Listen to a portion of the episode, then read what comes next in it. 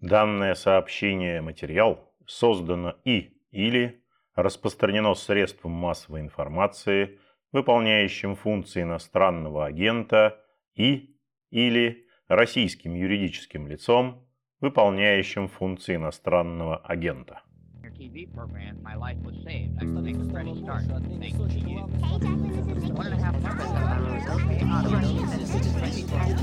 Приветствую вас, уважаемые слушатели. Это подкаст «Включите звук» информационного агентства «Росбалт», ведущий Петр Годлевский, а мой собеседник сегодня – российский политолог, научный сотрудник Карлова университета в Праге Александр Морозов. Приветствую вас, Александр Олегович. Добрый день, здравствуйте. Ну, речь у нас сегодня пойдет про события, которые разворачиваются последние 7 месяцев примерно, начиная с июльской встречи Байдена и Путина. И то, что сейчас происходит, наверное, в советской печати в 70-х, 80-х годах назвали бы эскалацией напряженности. Но вот главными эпизодами этого процесса в последнее время стали и кризис с мигрантами на польско-белорусской границе, и маневры российских войск вокруг Украины, и требования гарантий нерасширения НАТО, и угрозы новых санкций – в общем, очень много всего происходит, и это вызывает, естественно, массу э, опасений, страхов, человеческой реакции какой-то. Но вот, на ваш взгляд, какие главные цели преследует и Кремль, и, скажем так, коллективный Запад э, во всех этих э, процессах?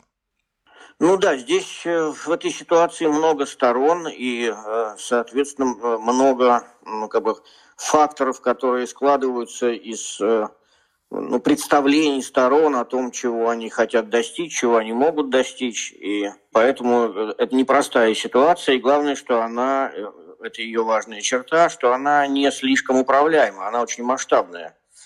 Э, и здесь много обстоятельств, о которых мы, наблюдая за ней, видим, что возникают, с одной стороны, какие-то понятные планируемые шаги, а с другой стороны, и совершенно хаотические, довольно, э, так сказать, опасные с точки зрения дальнейшей эскалации события.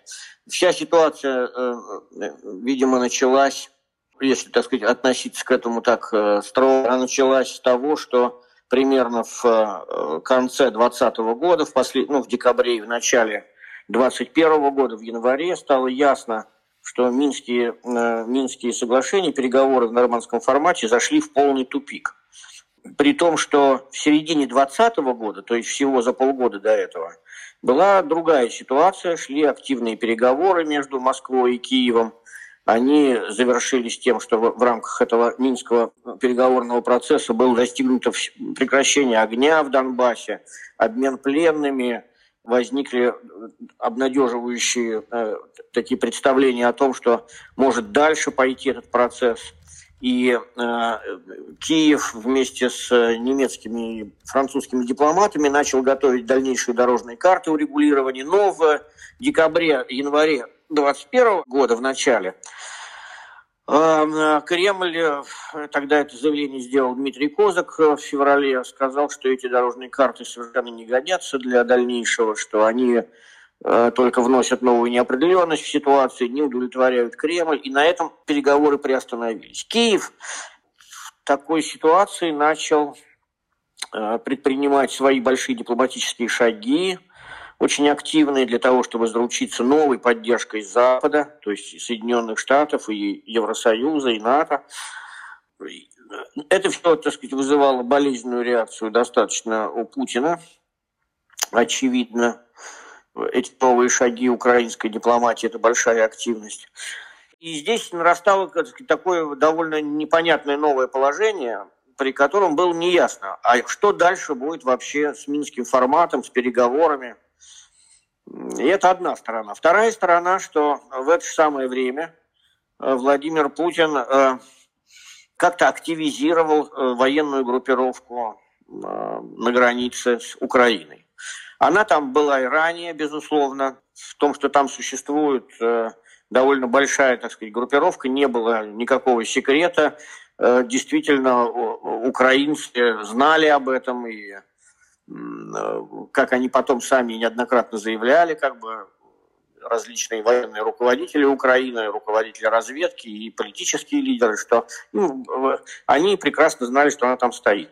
Но произошла некоторая активизация. На это в апреле месяце обратил внимание президент Байден, который воспринял это как э, э, некоторую угрозу, как э, некоторую угрожающую ситуацию, наращивание военных возможностей на границе с Украиной. Ну и мы видели, что начиная с апреля 2021 года мировые медиа, в мировых медиа появились публикации о том, что Россия готовит здесь какие-то военные действия. Вот с этого момента начался, так сказать, началась активная фаза политического кризиса, который ну, привел к очень сложным, тяжелым последствиям и который еще не кончился. Это если говорить о начале всей этой ситуации.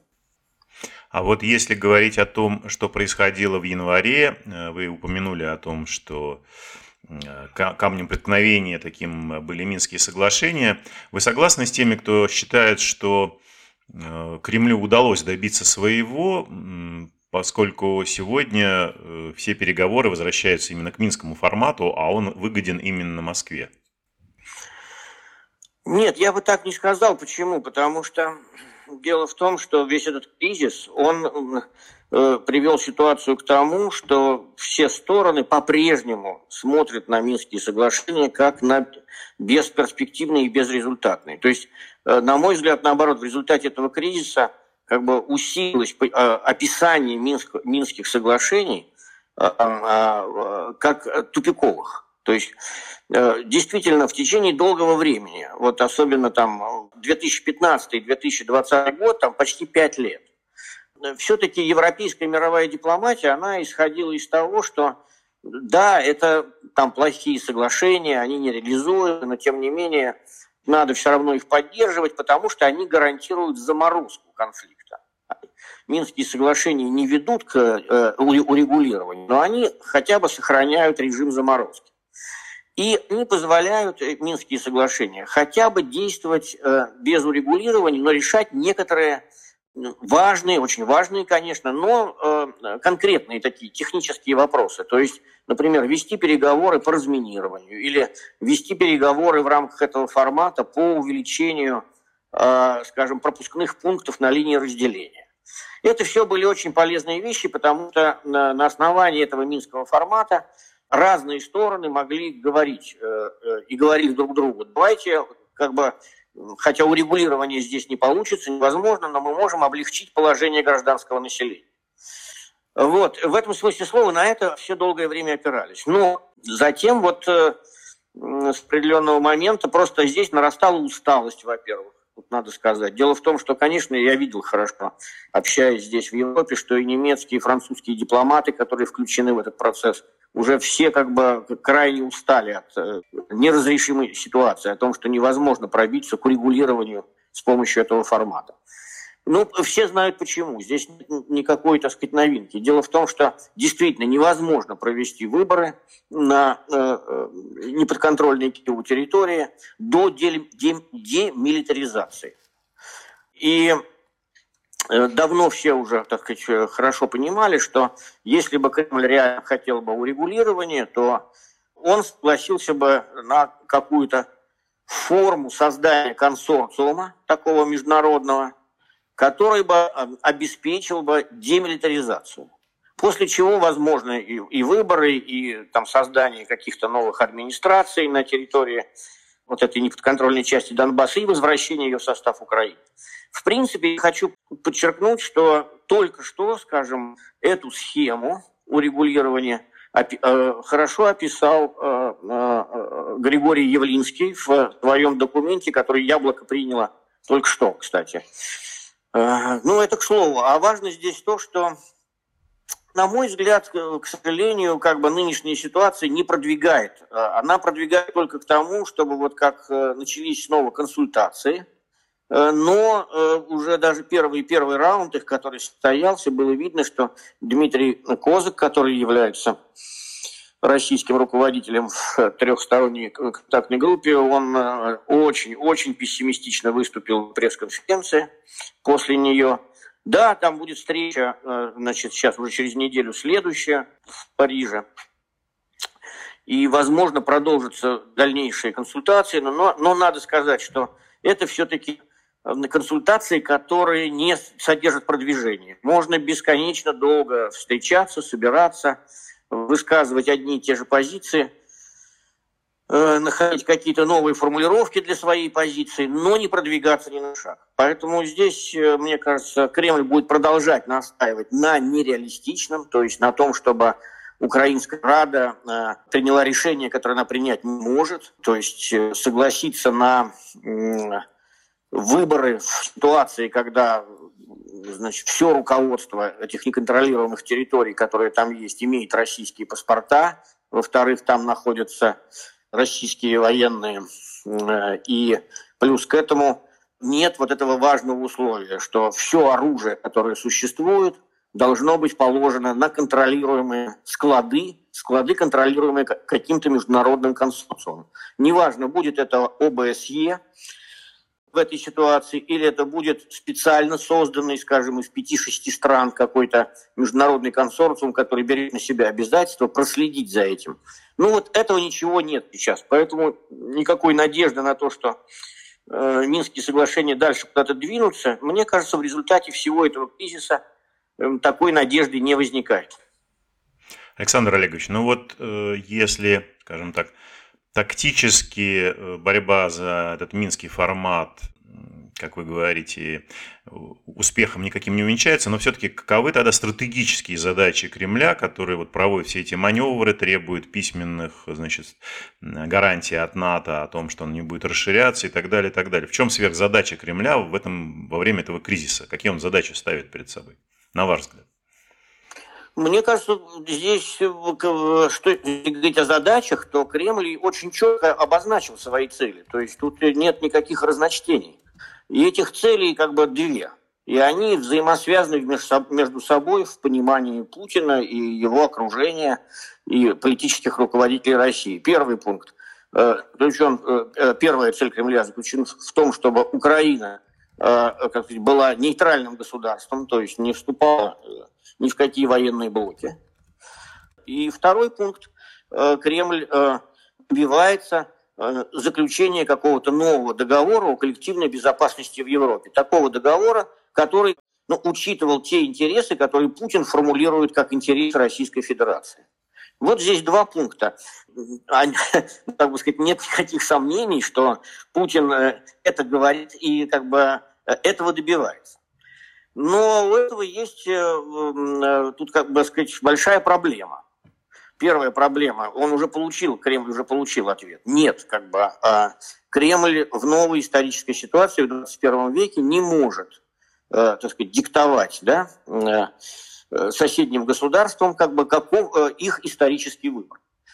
Ну и это подтверждено в результате кризиса, потому что абсолютно все европейские руководители, все страны Альянса, и руководство НАТО, и Соединенные Штаты, администрации, все э, этот тезис высказали, что да, можно вести о чем-то переговоры, как бы существуют проблемы, связанные с безопасностью, которые можно и нужно дальше урегулировать в ходе переговоров, но Грузия, Молдова, Украина, а при желании дальнейшем и другие страны, они, их общество сами определяют свой выбор, и на них как бы Кремль повлиять не может. Это вот пункт, связанный с Украиной.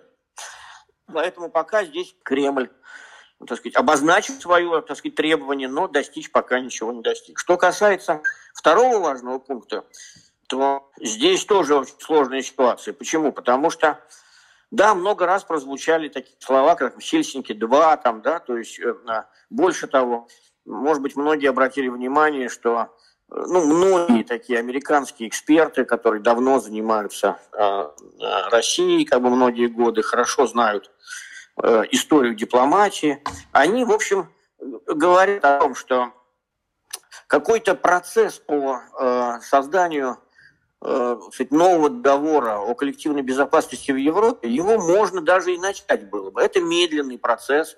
Надо напомнить, что процесс заключения Хельсинских соглашений, он э, ну, занял там примерно 12 лет.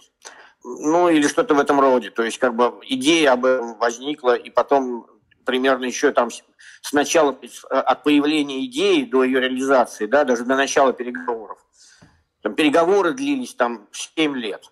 Это длинный процесс, и было неясно, чем он закончится. Но, тем не менее, он закончится подписанием. Многие считают, что да, можно для того, чтобы Кремль не создавал большой угрозы, можно втянуться в эти переговоры.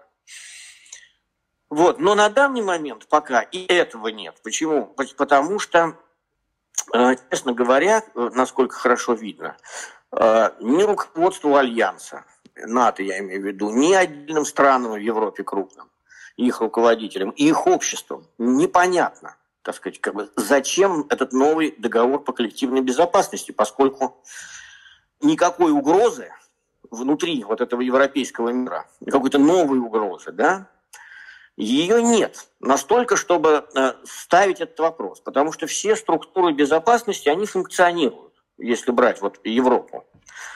И для того, чтобы здесь начался новый процесс движения к какому-то подобному договору, Владимиру Путину это, ну, может быть, очень такая э, грустная ирония, но ему надо значительную большую угрозу создать, чем сейчас. Вот. Я надеюсь, этого не будет, никто, это никому, собственно, не надо, и это не нужно российским гражданам, на мой взгляд и России. Но, тем не менее, вот ситуация такова. Никому не понятно пока, зачем нужен новый договор о коллективной безопасности, на котором так настаивает Путин. Э, ну вот, э, я думаю, что сейчас э, начнется второй раунд, как бы вот первый закончен раунд этого кризиса, да, но дальше он будет продолжаться. И вот на втором раунде мы увидим, каким образом, во-первых, Путин собирается дальше добиваться, так сказать, двигаться в направлении такого договора, нового договора о коллективной безопасности. Или наоборот, Кремль скажет, хорошо, остановимся на этом, давайте говорить по тем реальным трекам, да, переговорным трекам, которые предлагает Запад. А надо сказать, что э, и руководство Альянса, и Соединенные Штаты, и тем более отдельные страны европейские, они готовы к тому, чтобы вести переговоры с Москвой по конкретным э, проблемам безопасности. Эти все темы, они обозначены. Можно вести переговоры там, по разделению военных кораблей и, и э, военной авиации э, для того, чтобы избежать инцидентов. Можно вести переговоры по новым условиям разведения военных учений территориальным, чтобы не создавать ощущение угрозы и тревоги у соседних стран можно вести дальнейшие переговоры по кибербезопасности и так далее, и так далее. Вот э, в такой ситуации мы сейчас находимся.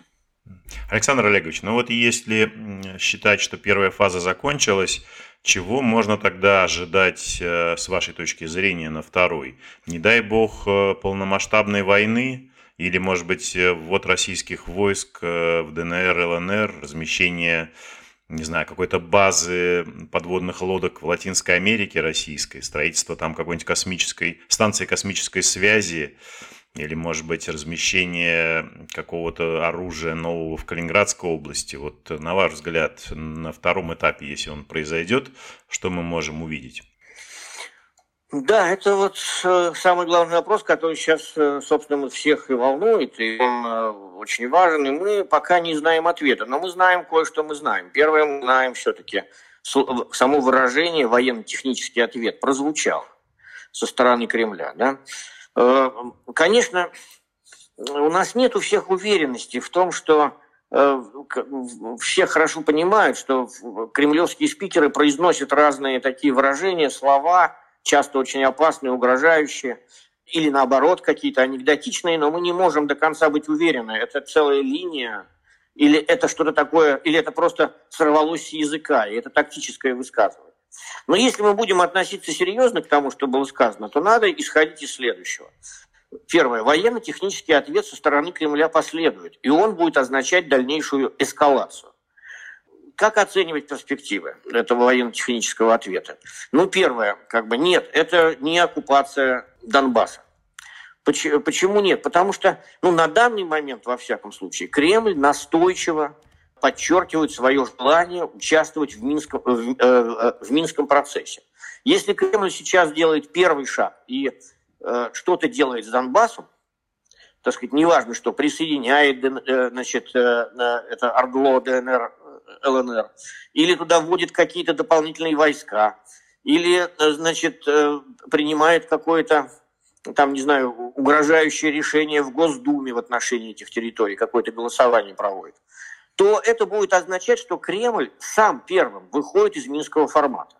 Мне кажется, Путин не собирается этого делать. Поэтому я бы считал, что э, вот эти разговоры о действиях в отношении Донбасса, они э, слишком э, вот, расходятся в показ э, с намерением Кремля не выступать инициатором таких, таких событий.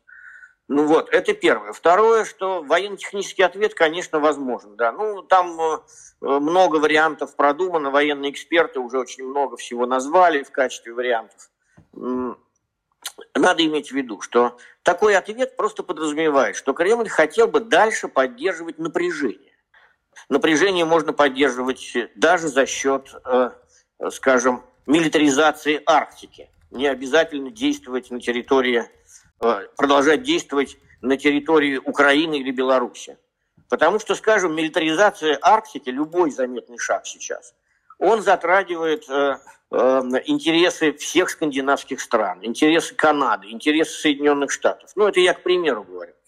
Если целью Кремля является поддержание эскалации, то у него, конечно, есть для этого разнообразные инструменты.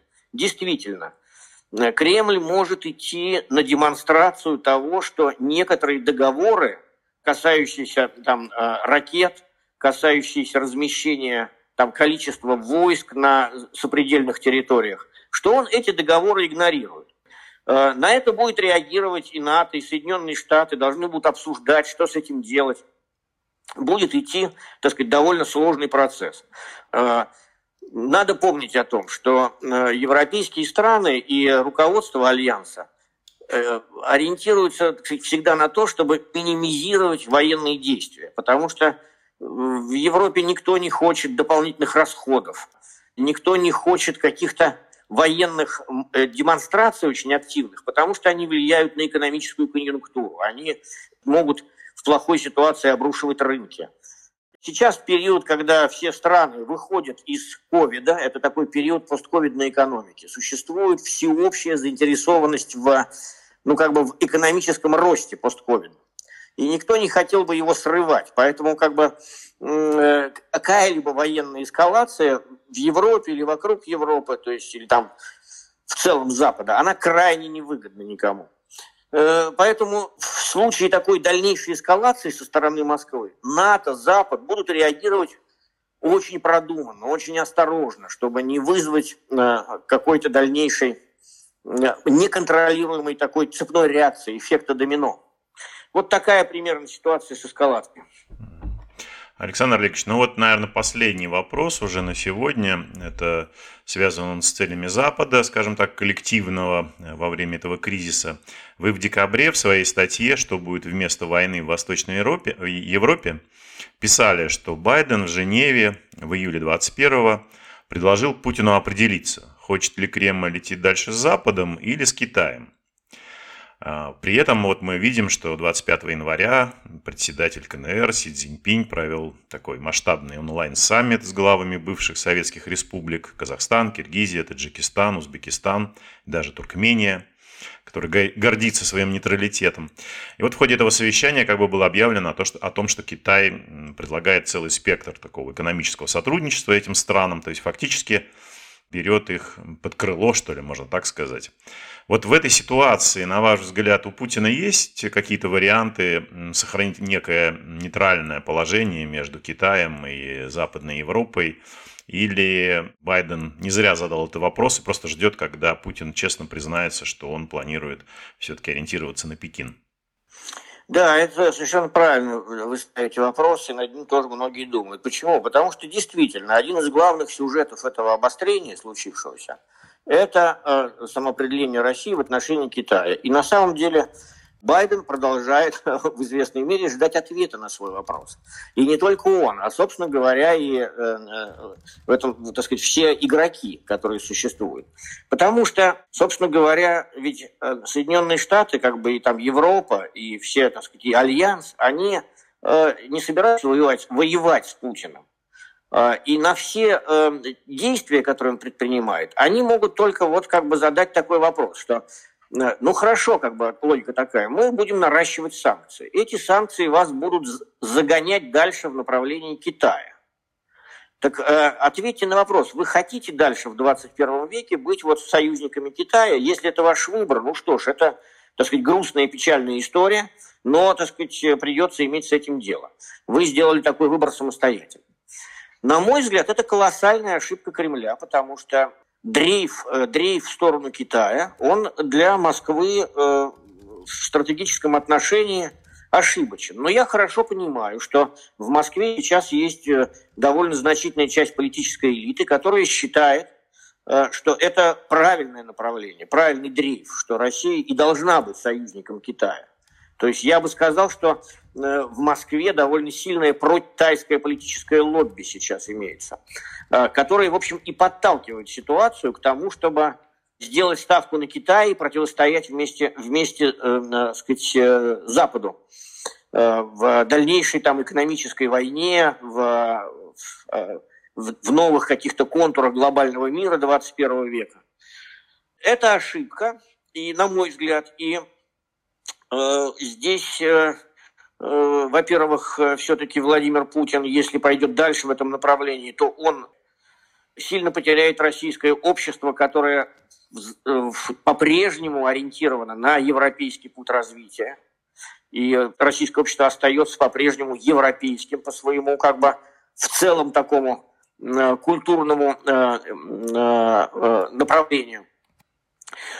И если Путин демонстрирует такое решение, очень, очень, так сказать, как-то продемонстрирует его очень отчетливо в пользу Китая, то это, конечно, очень сильно изменит мировой баланс, очень Э, очень повлияет тоже на дальнейшее обострение ситуации.